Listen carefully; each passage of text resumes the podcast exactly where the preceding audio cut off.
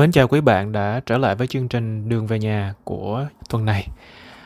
Chặng hành trình của chúng ta hôm nay sẽ được dẫn dắt bởi hai podcaster Sĩ Phan và Ngọc Đỗ. Khi nhắc đến rừng, chúng ta đều nghĩ đến lá phổi và xanh xanh, nghĩ về những cá nhân và những tổ chức hành động về môi trường. Chúng ta trân trọng sự dấn thân và tâm huyết để nâng niu và tô đắp cho ngôi nhà chung của nhân loại và cho thế hệ con em. Thì trong ngày hôm nay, qua số thứ tư của chương trình Đường về nhà, chúng ta có dịp biết đến và hàng huyên tâm sự với một trong những người hùng thầm lặng của hành tinh chúng ta, chị Nguyễn Thị Thùy, tiến sĩ ngành lâm nghiệp từ Đại học Melbourne, Úc và đại diện cho, cho tổ chức Action for Climate Change and Biodiversity, viết tắt là ACCB. Thì uh, những lời đầu tiên chị Thùy có thể uh, gửi lời chào đến khán thính giả và cũng như là giới thiệu sơ về bản thân mình. Dạ, cảm ơn sĩ, cảm ơn uh, tất cả các bạn. Rất là vui khi mà được Linh à, mời đến à, uh, postcard đường về nhà và qua một cái buổi trao đổi để nói chuyện qua về cái à, mục đích của cái chương trình này thì mình thấy nó rất là hay. Về cái tên đường về nhà và những cái gì mà những cái ý tưởng tốt đẹp mà các bạn mong muốn gửi tới trong cái postcard này ấy, thì rất là vui khi được tham gia và chia sẻ trong cái buổi này. Và đặc biệt là gặp các bạn. Hay Cảm ơn chị Thùy. Vậy chị Thùy ơi, chị có thể giới thiệu sơ qua một chút về à, chị cũng như là quê hương và công việc hiện tại của chị được không ạ? À ok, mình tên là Thùy và mình sinh ra và là, là đây là một cái vùng ở Hà Nội, nói chính xác hơn là một cái vùng uh, gần gần nội thành chứ cũng không hẳn là trong trung tâm nội thành của Hà Nội. Cũng giống như rất là nhiều những bạn trẻ khác ấy, thì mình học đến hết cấp 3 thì bắt đầu thi vào đại học và ờ, theo con đường học hành sau đó thì đi làm việc. Sau khi tốt nghiệp đại học xong thì mình có học ừ, thẳng lên ờ, lên thạc sĩ. Và trong quá trình mà đi học đấy thì mình vừa đi học thì mình bắt đầu làm việc ở Viện Khoa học Lâm nghiệp Việt Nam được ờ, uh, 10 năm, uh, 10 11 năm. Thì trong trong cái quá trình mà vẫn đang làm việc ở đấy thì mình có đi học tiến sĩ ở bên Úc ở Đại học Melbourne. Và cả cái quá trình về đại học thạc sĩ cũng như tiến sĩ của mình đều học về uh, uh, lâm nghiệp, lâm sinh và sinh thái rừng nói chung là toàn bộ và cho đến tận bây giờ mình làm việc nghiên cứu các thứ thì cũng ừ, về những cái lĩnh vực đấy. Là so với nhiều người thì cái con đường của mình nó nó chỉ có một con đường nó rất là thẳng. Ừ, và đều có liên quan đến uh, lâm nghiệp và đến rừng. Của mình cảm thấy là một cái điều cũng rất là may đối với mình là mình rất là đam mê về nó nên là mình à, làm việc thì mình không có cảm thấy à, chán hay là lúc nào mình cũng thấy là có những cái mới ở trong đấy hay là có những cái điều mình thích học hỏi. Hiện tại thì mình ít có có vẫn còn ờ, làm nghiên cứu nhưng mình ít uh, nghiên cứu cơ bản hơn và bây giờ mình chủ yếu sang nhiều những cái mảng uh, nghiên cứu về um, không hẳn là ứng dụng nhưng mà nó uh, khi mà mình tập trung trong quá trình thời gian trước thì mình tập trung nghiên cứu sâu và bây giờ mình nghiên cứu nó về mở rộng hơn và những cái ứng dụng ở trong xã hội nhiều hơn. Vậy em có vừa được nghe chị nói là con đường học vấn của chị thì khá là thẳng đúng không ạ? Là từ hồi cấp 3 cho đến tận lên đến tiến sĩ và cho đến ngày bây giờ thì em cũng xin phép được đại diện cho khá một số các bạn sinh viên hoặc là học sinh vẫn vừa mới tốt nghiệp cấp 3 hoặc là vẫn đang trên con đường để tốt nghiệp cấp 3 và muốn hướng tới một cái chọn hướng ngành nghề cho mình trong cái vấn đề là đi vào trường đại học thì không biết là um, nó là một cái cơ duyên hay một cái động lực nào đó mà cho chị có thể biết ngay được là lâm nghiệp nó là con đường dành cho mình ngay từ khi mà chị còn hồi học cấp 3 không ạ? Ừ. Thực ra về phía gia đình của mình thì uh, hầu như không có một sự tác động nào cả. Bởi vì bố mẹ để hoàn toàn cho tất cả các chị em được lựa chọn con đường đi của mình. Mà thời tụi mình thì các thông tin nó còn khá là ít. Và đến năm 2004 khi mình bắt đầu thi hết cấp 3 và vào đại học nó rất là ít thông tin uh, internet thì chưa có. Và tất tất cả những cái gì mình biết là thông qua cái, cái quyển tuyển sinh của trường thì quyển đấy nó có một danh sách các trường đại học và cái khối gì để mình sẽ phải thi cái khối gì ABC gì đó để vào các trường đại học đấy và những cái ngành mà mình muốn. Uh, khi mà mình nhìn lại tại sao mình lại chọn cái ngành mà mình chọn để thi vào đại học thì mình mới thấy rằng là đó là do mình thích môn sinh học từ ngày xưa từ hồi cấp 2 đặc biệt là cấp 3 thì 3 năm thì mình được đi, đi theo học sinh giỏi sinh cấp tỉnh. Và mình rất là thích sinh nhưng mà thực ra khi mà sau này mình nhìn lại tại sao mình thích cái gì ở môn sinh đấy thì mình thấy là mình thích nhất cái mảng về sinh thái. Tức là mình có học về gen mình có học về DNA mình có học về ờ, giải phẫu mình có học về nhiều thứ. Về, về nhìn lại cái quá trình đấy mình học rất nhiều thứ nhưng mà cái thứ mà mình thấy enjoy nhất đó là cái ecology ở trong đấy. Về về các hệ sinh thái về quần thể quần xã hệ sinh thái các thứ thì Ừ, đấy đến khi mà bây giờ mình làm rồi thì mình nhìn lại à mình hồi đấy so sánh với tất cả lĩnh vực thì mình thích các bạn đấy. Thế nhưng mà khi để mình quyết định mình phải chọn cái gì thì cái mình sẽ thi vào cái ngành gì trường gì ấy, thì không mất nhiều thời gian để chọn cái việc đấy. Và hồi đấy mình chọn cái mà mình muốn ấy, đó là cái ngành môi trường.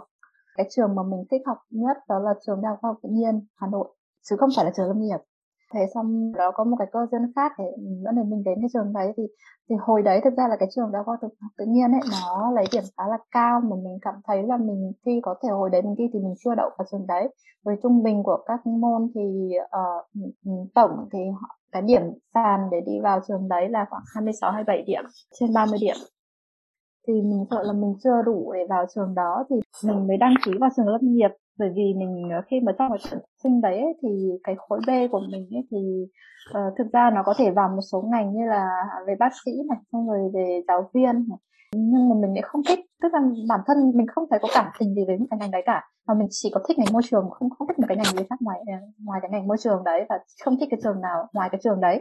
Tuy nhiên thì mình cảm thấy, cảm giác là mình có thể thi vào đấy năm đầu tiên, mình ờ, không đỗ vào trường đấy và mình sợ là mình bị trượt một cái cảm giác là trượt thi đại học và một năm này mình ở nhà nó trống rỗng ấy, thì là mình mình muốn là mình sẽ thi vào một cái trường nào đó mình đảm bảo mình sẽ đỗ. Thì mình ờ, xem thì mình thấy là à xung quanh đây ở khu vực Hà Nội này thì chỉ có trường Đại học Lâm nghiệp. Đại học Lâm nghiệp thì uh, trong cái phần mô tả về các khoa của nó hồi đấy thì nó có một cái phần mô tả khá là sơ sài thì nó chỉ nói có một đến hai dòng đó về cái khoa đấy cái ngành đấy nó học về cái gì thì mình thấy ừ nó cũng có những cái giống như kiểu là cái ngành môi trường đấy thế là mình, mình đăng ký vào trong đấy thì mình đỗ vào trường Vâng, quyết định lựa chọn một môi trường phù hợp với mình không hẳn lúc nào cũng là điều dễ dàng. Vậy còn uh, suy nghĩ cảm nhận của chị khi thử môi trường mới đó như thế nào? Thực ra là cái đầu tiên khi mà mình vào trường đấy thì nó khá là xa lạ, đó là lần đầu tiên mình đi xa nhà. Mình... Thực ra cái trường đấy nó chỉ cách mình trường nhà mình 20 hơn 20 km thôi nhưng mà mình ở trong ký túc không về nhà. Xong rồi lần đầu tiên là xa nhà lần tiên là ở trong ký túc với mọi người và một tuần đầu tiên của mình nó dài đến một tháng ấy. Toàn những người bạn mới rồi.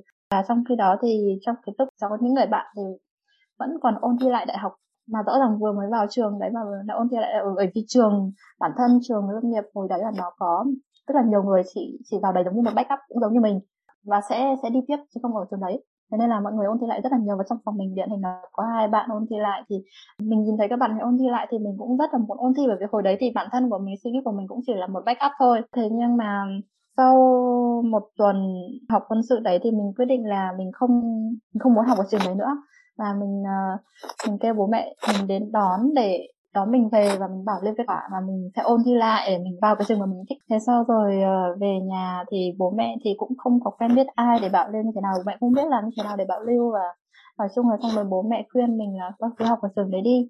Thế là cuối cùng là mình nghe lời bố mẹ và học ở trường đấy. Thì học ở trường đấy thì khi mà mình quyết định học ở đấy rồi ấy, thì mình ok mình không có suy nghĩ về một cái một cái điều gì khác nữa mình chỉ tập trung vào học thôi. Thế thì ờ, cái kết quả học của mình ở trường cũng rất là tốt. Rồi khi mình học tập trung tức là mình không còn suy nghĩ là mình sẽ thi lại cái trường kia nữa. Thế thế tuy nhiên thì đến giai đoạn cuối cuối năm gần cuối năm thì mấy bạn học lúc thì các bạn ấy ờ, vẫn ôn lại và trong nó lại làm dội lên ở trong cái, cái mình cảm thấy mình không quên cái gì cả những cái kiến thức đấy. À, thế là mình ờ, học cùng với các bạn ấy. À, vẫn đang học rất là tốt ở trường. Thế là hồi đấy thì mình về hồi hè thì có hai tuần là mình đăng ký thi lại nhưng mình cũng không nói với ai. Thế thì đến về về nhà thì mình trước khi thi thì mình mới nói. Đấy thì mình thi thì có vào trường đại học khoa học tự nhiên cuối cùng thì mình quyết định không chuyển nữa thì đấy là sau ừ, sau một năm mình học ở trường nông nghiệp, thì lúc đấy mình đã đã gần như là yêu mọi thứ ở trong đấy rồi. Có một cái cảm giác là cho mình thi lại thi lại để mình ờ, thỏa mãn về cái cái mà mình vẫn mong muốn. Nhưng mà cuối cùng ừ, mình không chuyển và mình tiếp tục học ở trường. Thì trong mấy năm mình học đấy thì ờ, đều rất là thích những cái gì mà mình học nên là nói chung mình rất là đam mê, thì đấy thì quay trở lại về câu chuyện là làm thế nào lấy khuyên cho các bạn ấy thì tức là với bản thân mình ấy, mình là một cái người rất là may mắn bởi mình biết là mình thích học cái gì. Ờ, mình thích học ngành môi trường, mình thích học cái trường đấy, mình thích học cái khoa đấy, nhưng mà đến khi mình học ừ, đến khi mình vào trường lâm nghiệp này rồi và khi mình nhìn mọi thứ nó rộng hơn ra thì mình thì mình biết là à rừng chính là môi trường rừng chính là tất cả những cái một cái khái niệm nó rộng mở hơn và à, những cái vấn đề của môi trường nó có ở trong đấy. Thì đấy là cái mà ừ hóa ra mình tưởng là mình đi xa cái mà mình mong muốn ban đầu nhưng hóa ra chính là nó. Với tất cả các bạn ấy thì cái điều quan trọng đó là tìm ra được cái ờ, điểm mà các bạn ấy ờ, thích. Và ừ, mình nghĩ là những cái lời khuyên của bố mẹ thì cũng rất là tốt tuy nhiên thì ờ, phải xem lại thật sự là cái điều bạn ấy thích là cái gì. Giống như là trong quá trình làm việc và tiếp xúc với rất nhiều bạn trẻ và trong đến bây giờ cũng thế thôi mình cũng đang có gặp một bạn này bạn ấy cũng đến học đến năm thứ ba rồi nhưng mà um, cái ngành bạn ấy học làm cái ngành mà bố mẹ bạn ấy thích chứ không phải là ngành mà bạn ấy thích. Và đến bây giờ năm thứ ba rồi bạn ấy vẫn như có sống và học tập theo để để để cho bố mẹ bạn ấy chứ không phải cho bạn ấy là bạn ấy không có cảm xúc và không không không thấy là có thể tiếp tục đi theo con đường đấy và bây giờ bạn ấy quyết định là bạn sẽ nghỉ. Và cũng có rất nhiều trường hợp mà mình biết. Cũng ra trường rồi học ngành y, rồi học bách khoa các thứ ra trường. Nhưng mà cuối cùng chọn chọn sai ngành, sai nghề, sai cái lĩnh vực mà mình thích. Thế là ra trường rồi cũng quyết định bỏ bỏ cái ngành nghề đấy nên là nó rất là tiếc. Thì mình mình công nhận là những cái góp ý của những người đi trước là tốt. Nhưng mà các bạn cũng sẽ nên xem xét lại xem những cái gì mà bạn bạn thực sự thích cái gì thì nó mới lâu bền được dạ theo như ờ, chị Thùy chia sẻ thì con đường học vấn của chị trong những buổi đầu thì tương đối thẳng. Nhưng mà theo chị miêu tả thì ờ, sĩ vẫn thấy nó là một con đường thẳng. Nhưng có có vẻ là nó không phải là bằng phẳng hoàn toàn. Nó có những gặp gành nó có những trở ngại nó có những uh, vấp ngã nhỏ nhỏ. Nhưng mà mới thấy được nghị lực của chị và cái niềm đam mê là cái cái nguồn nhiên liệu vô tận để mà chị đeo đuổi và chị đạt được những học vị và cái lĩnh vực chuyên môn mà chị ờ, ưa thích là trong ngành lâm nghiệp. Vậy thì chị Thùy có thể chia sẻ thêm cho mọi người biết về cái quá trình học tập uh, của chị ở nước Úc như thế nào? Tại vì đó là một môi trường hoàn toàn khác so với trường đại học của Việt Nam và cuộc sống ở bên nước Úc. Có thể chia sẻ cho uh, ba anh chị em ở đây và cũng như uh, mọi người đang nghe chương trình được Ừ. Chị đi học nó là một cái xuất phát từ cái niềm đam mê học hành có nghiên cứu ấy, thì nó không phải động lực là à mình đi học để có một cái bằng tiến sĩ hay mình đi học để thăng tiến hay là mình học đi học làm gì vậy. Nó chỉ xuất phát từ trong bản thân chị là chị thích học. Và chị thấy là chị muốn theo đuổi thêm những cái gì nó sâu hơn về cái cái ngành mà chị mà chị học. Chị ra trường xong hồi đấy thì uh, chị tìm việc thì nó chưa chưa có một công việc mà mình thích sau đó thì chị đăng ký thi ờ, chị đăng ký học thạc sĩ thì chị được tuyển thẳng. Thì học thạc sĩ thì sau 2 năm, nhưng mà đấy đó là năm 2008 thì chị ra trường vào tháng 6 thì tháng 8 hay là tháng 10 thì chị bắt đầu học thạc sĩ. Đến năm 2009 thì ờ, sau một năm học thạc sĩ thì chị bắt đầu vào viện để làm. Thế sau đây đến ờ, năm 2010 thì chị ra trường là chị tốt nghiệp thạc sĩ để học thạc sĩ 2 năm. Sau đó thì chị quyết định là chị sẽ, thực ra bản thân cái cái đợt học thạc sĩ là chị đã muốn đi học ở nước ngoài rồi mà đợt đấy tức là khi mình ra trường thì kết quả của mình cũng tốt, mọi thứ thì cũng ổn. Nhưng mà mình không biết một cái con đường nào ở nhà mình, gia đình mình không có ai đi trước để chỉ cho mình là à để đi học thạc sĩ đấy thì mình sẽ cần phải làm cái gì, rồi là mình sẽ sẽ cần, phải có những cái gì để, bước chuẩn bị gì để để đi học. Thế thì ờ, mặc dù mình thích nhưng mà mình cũng không ờ, không chờ được đến cái khi mà để đi học thạc sĩ ở nước ngoài. Và mình hồi đấy ra trường thì chưa có việc thì chị chỉ có cơ hội có thể chị học ở tốt ở trường nhưng mà cái khát khao mà đi học để có những những cái um, kiến thức ở nước ngoài nó vẫn là một cái gì đó khát khao ở trong mình. Hồi đấy sau đó thì ra trường và đi làm ở viện thì sau khi học thạc sĩ xong thì đấy thì chị chị thì chị vẫn mong muốn đi học tiếp. Sẽ cần phải chuẩn bị những cái gì? Thì um, cái việc mình đi học tiếp tiến sĩ thì cái cái kinh nghiệm mà làm việc thì bây giờ chị đã đang đi làm và cũng đã có một số các kinh nghiệm rồi. Sau đó thì mình cần phải chuẩn bị tiếng anh. Lúc, lúc đấy thì giai đoạn đấy nó bắt đầu internet nó phát triển thì chị ờ, biết là ừ, chị có thể tìm được các thông tin và biết là mình cần phải làm những cái gì. Bởi vì mình không có người đi trước để hướng dẫn. Sau đó đến năm 2012 thì khi đấy chị đã có đủ, bởi vì nộp các chương trình học bổng thì thường nó họ yêu cầu phải có 2 năm kinh nghiệm. Để đến thời gian đấy thì sẽ có đủ 2 năm kinh nghiệm để đủ nộp đến hồ sơ. Thì sẽ bắt đầu thi tiếng Anh và bắt đầu tìm cái con đường để mình sẽ đi. Khi mà quyết định là mình sẽ, năm đấy mình sẽ nộp hồ sơ thì chị sẽ tự cho mình ờ, bởi vì làm PhD thì chị thì chị nhìn nhận nó là một cái ờ, một cái turn ở trong cái career của mình. Đó là mình sẽ focus một cái gì đó để sau này nó sâu.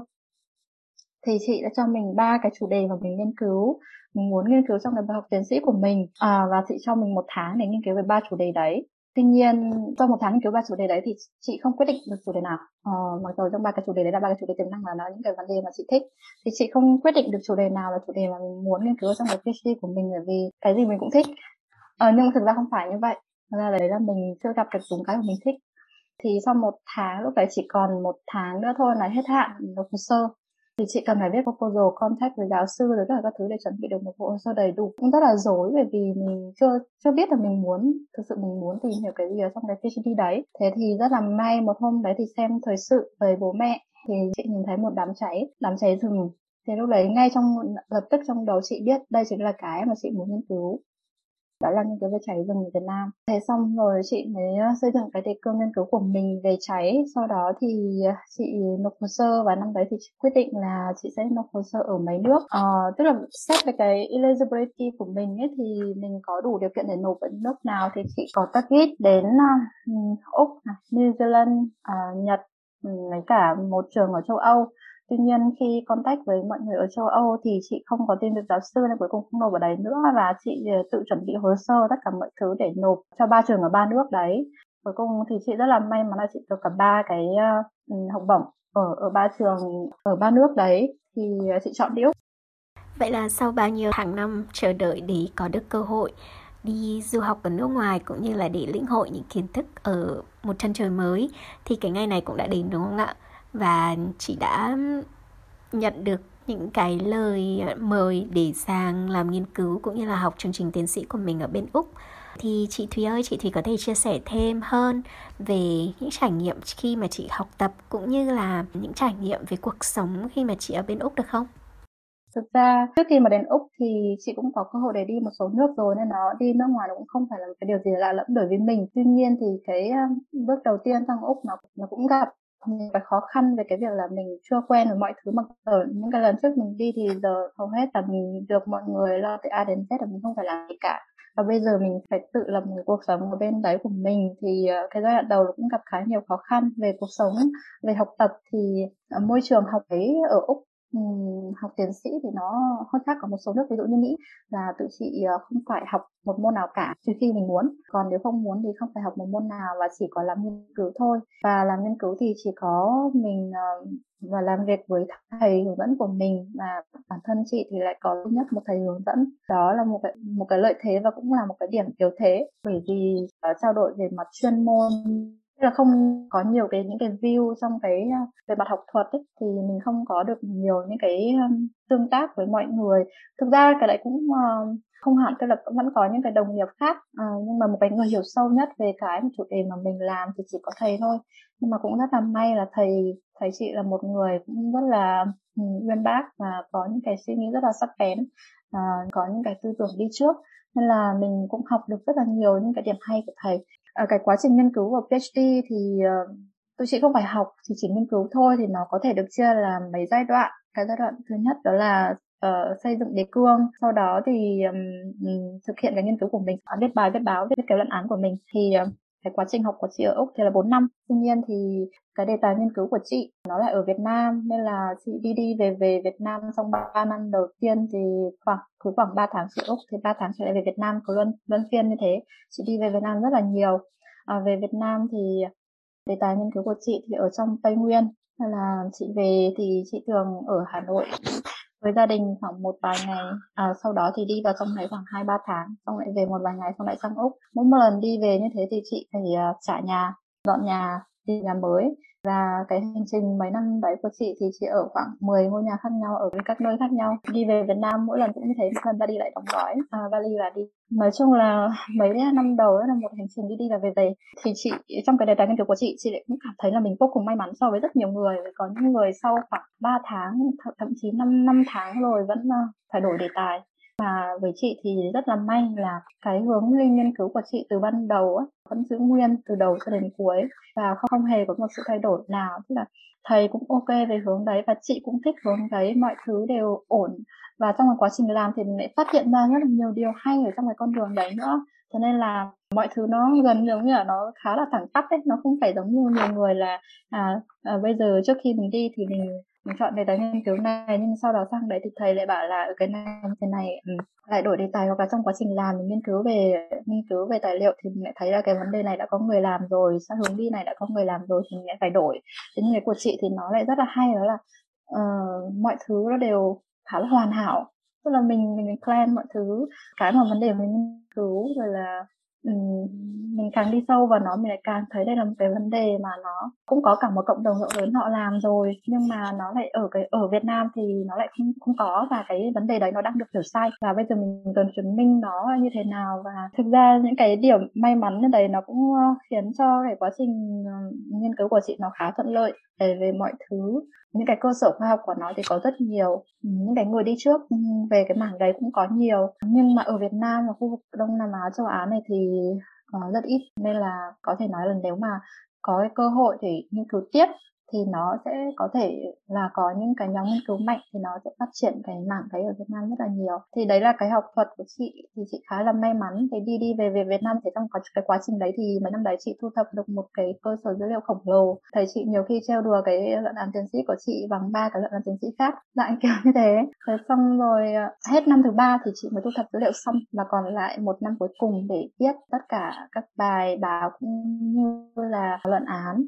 có 10 tháng của năm cuối cùng là gần như chị ở đấy liên tục. Cũng như là 10 tháng của năm đầu tiên là chị ở đấy liên tục còn lại thì chị cứ đi đi về Việt Nam đơn phiên. Theo như chia sẻ của chị Thùy đó thì chị ừ. thấy là qua chương trình bốn chương trình của đường về nhà từ đầu tới giờ chị là người giữ kỷ lục sâu và khó khó có ai có thể phá được kỷ lục của chị là người uh, đã từng ở nhiều nhà nhất trên dưới 10 căn ở cả ở úc và ở việt nam à, nếu mà xét theo tiêu chuẩn thì chị là đại đại gia. Thì uh, chị Thùy ơi thì um, chị ở úc uh, trên dưới 4 năm có thể hơn có thể ít hơn chút xíu. Thì cái điểm gì ở cuộc sống và con người ở úc mà chị thấy rất là ưa thích và điểm gì chị thấy cần uh, họ cần phải cải thiện và chị có thể nói là so với Việt Nam thì Việt Nam mình hay hơn. Chị có thể chia sẻ được ở úc nó đặc biệt ở Melbourne nó là một thành phố mà gần như có mọi người từ khắp mọi nơi là một thành phố rất là đa dạng về văn hóa. Con người ở đấy thì rất là thân thiện và dễ gần. Môi trường ở đấy thì so với Việt Nam thì với chị nó là quá tốt. Bởi vì ở Việt Nam nó là rất là đông. Với, với chị thì chị không không thích những chỗ nào đông người nhiều quá. Thì ở đấy là một môi trường rất là tốt yên yên bình bởi vì dân số ít. Mặc dù so với úc thì ở đấy là đông nhưng mà so với mình thì vẫn chưa là gì cả. Môi trường không khí tốt. Ở trên trường thì mọi người cũng rất là nice. Hồi đấy chị còn có cả một cái list 101 những cái điểm à, những cái những cái hay ở trong đấy. Nhưng bây giờ chị quên mất rồi. À, chị có một thấy một cái điểm khá là hay đó là ở đấy ờ, họ có cái social well-being của họ nó hơn Việt Nam rất là nhiều. Họ có rất nhiều cái facility cho mọi người ấy. rồi là đặc biệt chị rất là thích cái hệ thống thư viện của họ mở ra cho tất cả mọi người. Rồi là họ cũng rất là hay tổ chức những cái chương trình cho công dân chiếu phim và các thứ ở trong cái park. Và một cái điểm hay về môi trường của họ là hầu như ở cái council nào cũng có park để cho mọi người có thể đến um, đi dạo tức là cái không gian diện tích bình quân trên đầu người của họ và những cái kiến trúc cảnh quan rồi các thứ họ xây dựng rồi quy mô nhà cửa các thứ nó không nó không giống như mình ít nhất là Hà Nội. Bởi vì ở đây diện tích thì ít mà dân số thì rất đông quay trở lại chủ đề của chúng ta một chút thì theo như em được biết quá trình học ở bên úc cũng khá là vất vả đúng không ạ? Vì đi đi về về giữa Việt Nam và bên úc cũng như là phải rất là vất vả trong quá trình viết đề tài của mình. Nhưng em cũng được biết là chị đã tham gia một vài các dự án về liên quan đến sách và có kết nối cái dự án đó giữa bên úc và với các bạn ở bên việt nam nữa. Thì em có thể hỏi sâu hơn một chút là chị nhận xét như thế nào về tư duy văn hóa đọc sách ở bên úc cũng như là lý do tại sao mà chị lại tham gia những cái dự án đấy ở thời điểm bây giờ ạ? Ừ. mình thấy là một cái điểm ừ, rất là khác ở úc so với việt nam, đó là cái sự phổ biến của hệ thống thư viện cái cơ sở vật mà họ đầu tư cho cái hệ thống giáo dục ừ, bên ngoài trường học như thế. Bởi vì bản thân mình là một cái người rất là thích sách, nên là ở, sống ở một cái cao sổ nào mình cũng làm thẻ thư viện và đến thư viện của họ mượn sách ừ, vào đọc vào cuối tuần. Thì mình thấy rất hay đó là cuối tuần là cái buổi mà bố mẹ hay dẫn các con đi đến thư viện để mượn sách cũng như là tham gia những cái buổi ngoại khóa hay những cái buổi storytelling của thư viện tổ chức cho các gia đình. Đấy là một cái điểm rất là hay mà ở Việt Nam không có hoặc là không phổ biến. Ít nhất là ngày xưa, bây giờ thì có thể có cải thiện hơn, nhưng mà nó vẫn không phải là điểm phổ biến. Nó không phải là một cái routine ừ, của mọi người hàng ngày hay là hàng tuần. Về Việt Nam thì mình cảm thấy nó rất là bận rộn là cuộc sống. Mình cảm giác như mình khó có thể kiểm soát được. Nhưng mà ở bên đấy thì mình cảm giác là mọi thứ nó đều trong cái sự kiểm soát của mình mình sắp xếp mình kế hoạch vào cuối tuần các thứ như thế nào. Thì đấy mình thì đi đến các thư viện thì mình thấy là ở đấy rất là hay là bố mẹ rất là quan tâm đến con cái đọc sách. Rồi là khi đi trên tàu đi trên public transport thì mình cũng thấy là mọi người cũng đọc sách. Thì bản thân mình là một người thích sách thì mình cũng hay đến đấy mượn sách. Thì đến mượn sách thì mình thấy là ồ, ở đấy có một cái hệ thống sách cho trẻ em mà nó rất là hay. Tức là nó có rất nhiều hình ảnh đẹp nội dung hay và mình uh, mặc dù mình như thế này nhưng mình rất là hay mượn sách trẻ em để đọc. Uh, bởi vì mình thấy nó hay nó là cái điểm mà hồi bé mình không có để đọc. Thì uh, khi mà đọc những quyển sách đấy thì mình lại khát khao là có được những cái quyển sách này cho các em nhỏ ở Việt Nam để mọi người đọc. Thì hồi đấy mình mới nảy sinh ra một ý tưởng là mình muốn kêu gọi mọi người donate cái sách để mang về Việt Nam phát triển cái thư viện miễn phí cho trẻ em ở Việt Nam khi mình có cái ý tưởng đấy thì mình tìm hiểu xem là đã có ai ở úc họ đã làm cái ý tưởng đấy chưa thì mình sẽ làm cùng họ chứ mình cũng không muốn mở ra một cái ý tưởng một bắt đầu một cái từ đầu thì nó mất rất nhiều thời gian. Hồi đấy cũng là năm cuối của mình rồi không còn nhiều thời gian nữa. Thì ờ, mình có tìm hiểu nhưng mà chưa thấy một cái nhóm nào ở úc để làm cái việc đấy cả. Nên sau là mình quyết định là ừ ok bây giờ mình sẽ làm cái việc đấy mình không chờ ai phải làm nữa. Thì mình uh, viết một cái thư kêu gọi thì ờ, và share nó lên trên một cái mailing list ở trường và mình cũng có share nó lên trên một cái cái Facebook group của hội sinh Việt Nam ở Melbourne. Sau đó mình raise ừ, donation lấy cả tiền để để chuyển về Việt Nam. Khi đấy là một vài tháng trước khi mà mình học xong, thì hồi về Việt Nam rồi thì, chuyển sách về Việt Nam rồi thì mình thấy là ở đấy bây giờ không còn ai làm nữa. Nhưng mà mình thì mình vẫn muốn là mình vẫn muốn à, cái ý tưởng này nó rất là hay là mình vẫn muốn làm cái điều gì đó và trong cái khoảng thời gian khi mà mình ở Việt Nam mình làm việc thì mình vẫn có những cái khoảng thời gian để mình có thể contribute cái sức mình vào trong đấy. Nhưng bây giờ để mà mình tự làm một cái việc tự tự raise cái dự án đấy lên và tự làm mọi thứ thì nó mất rất nhiều thời gian và công sức của mình. Nên là mình cũng nghĩ là bây giờ mình muốn tìm hiểu xem có một cái nhóm nào ở Việt Nam họ đã làm rồi thì mình sẽ giúp cho họ. Hồi đấy thì mình có biết đến Việt Nam Book Drive. Trong quá trình làm ấy thì nhờ một chị thì mình có biết đến Việt Nam Drive nó là một nhóm của, của các bạn trẻ Việt Nam à, ở Mỹ và có collect sách về để chuyển về phát triển các thư viện cho Việt Nam. Thì hồi đấy các bạn ấy làm nhiều về sách cho các trường đại học. Nhưng mà sau này thì từ khoảng 2014 2015 thì bắt đầu chuyển sách sang uh, sách cho trẻ em. Tuy nhiên thì ở phía Việt Nam các bạn cũng chưa có một đầu mối nào để làm cái việc đấy. Thì đúng hồi đấy thì mình, lại xuất hiện đúng thời điểm. Tức là mình lại một người mong muốn làm cái gì mình làm thì rất giống cái gì các bạn đầu các bạn ấy làm. Và các bạn ấy lại đã không có một cái người ở Việt Nam để làm thế là mình giúp để giúp các bạn ấy để gánh vác ờ, phần ở Việt Nam. Qua 2 năm mình bắt đầu về là tháng 3 năm 2017 thì khoảng bắt đầu tháng 4 hoặc là tháng 5 là mình bắt đầu connect với Việt Nam Project để mình làm volunteer volunteer cho cho Việt Nam Pride Project từ hồi đấy.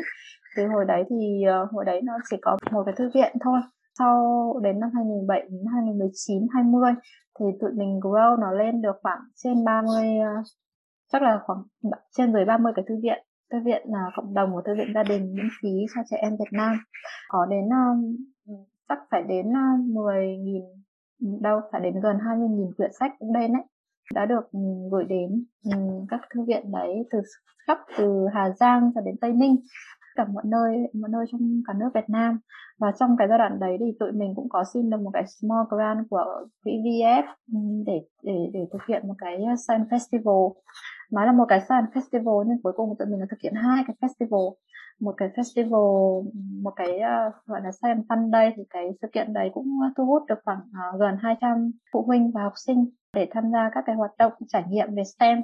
Sau đó thì uh, đến cuối năm uh, giữa hai năm tháng 10 năm 2019 thì chúng mình có làm được một một cái uh, science festival khá là lớn. Um, có sự tham gia của khoảng uh, 800 học sinh, giáo viên, phụ huynh và hồi đấy thì mình có lead một nhóm khổng lồ của các bạn phải đến hơn 200 bạn tình nguyện viên. Sự kiện rất là lớn được tổ chức ở một cái uh, huyện ngoại thành Hà Nội.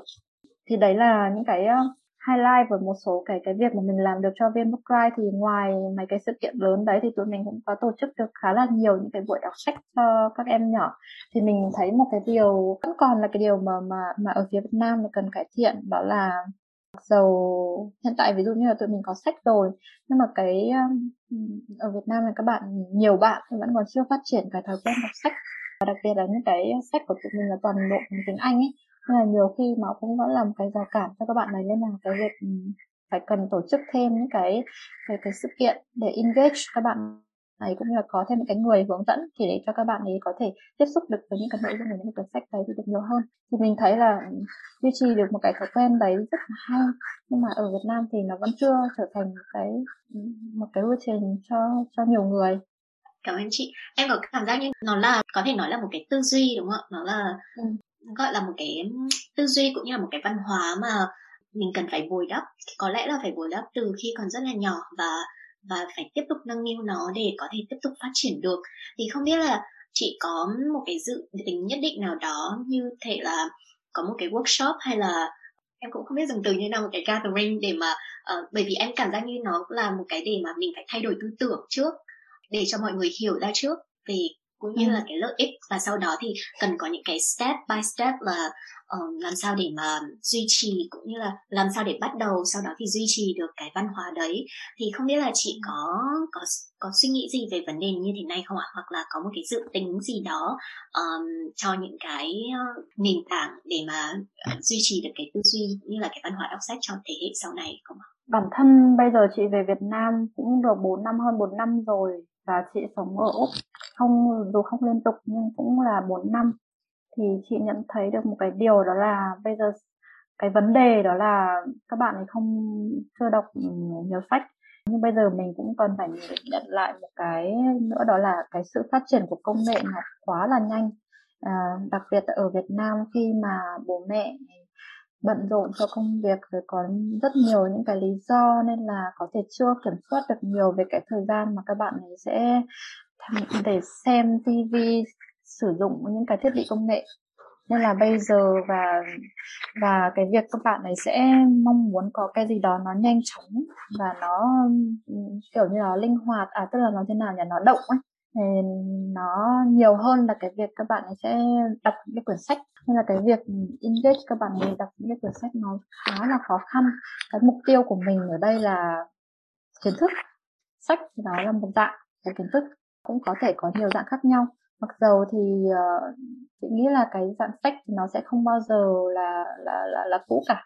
Nhưng mà mục tiêu của mình là để cho các bạn ấy có thêm nhiều kiến thức và ngoài ra cái việc ừ, đó nữa đó là ngôn ngữ bởi vì khi các bạn đọc sách tiếng Anh thì các bạn có thể có ngôn ngữ tiếng Anh nữa. Chị thấy đấy là cái vấn đề là bây giờ để mà khuyến khích các bạn đọc sách thì rất khó.